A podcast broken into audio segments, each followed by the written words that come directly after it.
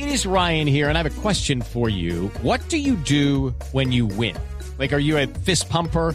A woohooer, a hand clapper, a high fiver. I kind of like the high five, but if you want to hone in on those winning moves, check out Chumba Casino. At ChumbaCasino.com, choose from hundreds of social casino style games for your chance to redeem serious cash prizes. There are new game releases weekly, plus free daily bonuses. So don't wait. Start having the most fun ever at ChumbaCasino.com. No purchase necessary. BGW. Void were prohibited by law. See terms and conditions. 18 plus. Noticias contra reloj en Blue Radio.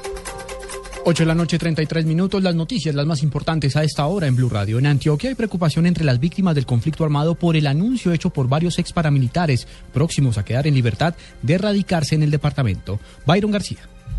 Paula Gaviria, directora nacional para la Unidad de Reparación de Víctimas, explica que hay 15 personas preseleccionadas para la primera de cinco rondas de diálogos que contarán con participación de las víctimas para ser escuchadas por el gobierno y el grupo guerrillero dentro del proceso de paz. El decálogo de principios dice que no se tomará ninguna decisión sin la voz de las víctimas, la voz de las víctimas sobre la satisfacción de sus derechos a la verdad, a la justicia, a la reparación y a la no repetición van a ser los que definan eh, y delimitan un poco el alcance de los acuerdos sobre el punto quinto. Entonces, es un proceso en donde las víctimas son protagonistas, lo vienen siendo hace dos años y medio con la implementación de la ley. La funcionaria explicó que Antioquia podría tener la mayor participación dentro de esa comisión, toda vez que este es el departamento con mayor número de víctimas en el país, con 996 mil, cerca de un millón del total de las 6.6 millones registradas.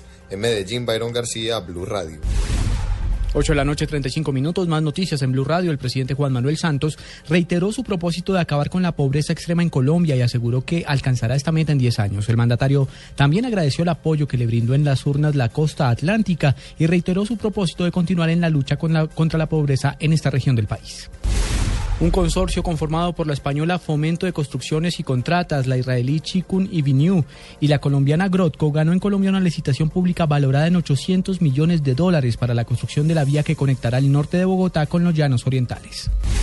Para la concejal María Victoria Vargas, todo el proceso alrededor de la construcción de la nueva sede de la Policía Metropolitana de Bogotá por parte del Fondo de Vigilancia y Seguridad huele muy mal y nadie responde por los sobrecostos. La cabildante advirtió que en este proceso se aprecian indicios sobre un aparente modus operandi similar al detectado para el llamado cartel de la contratación. Y lo más importante en el mundo a esta hora, el avión de Air Algeria, que se estrelló con al menos 116 personas a bordo, incluyendo seis tripulantes españoles y medio centenar de pasajeros franceses, fue localizado en la región de Gossi, en el norte de Malí, en un estado desintegrado, según un comunicado de la presidencia francesa. 8 de la noche, 36 minutos.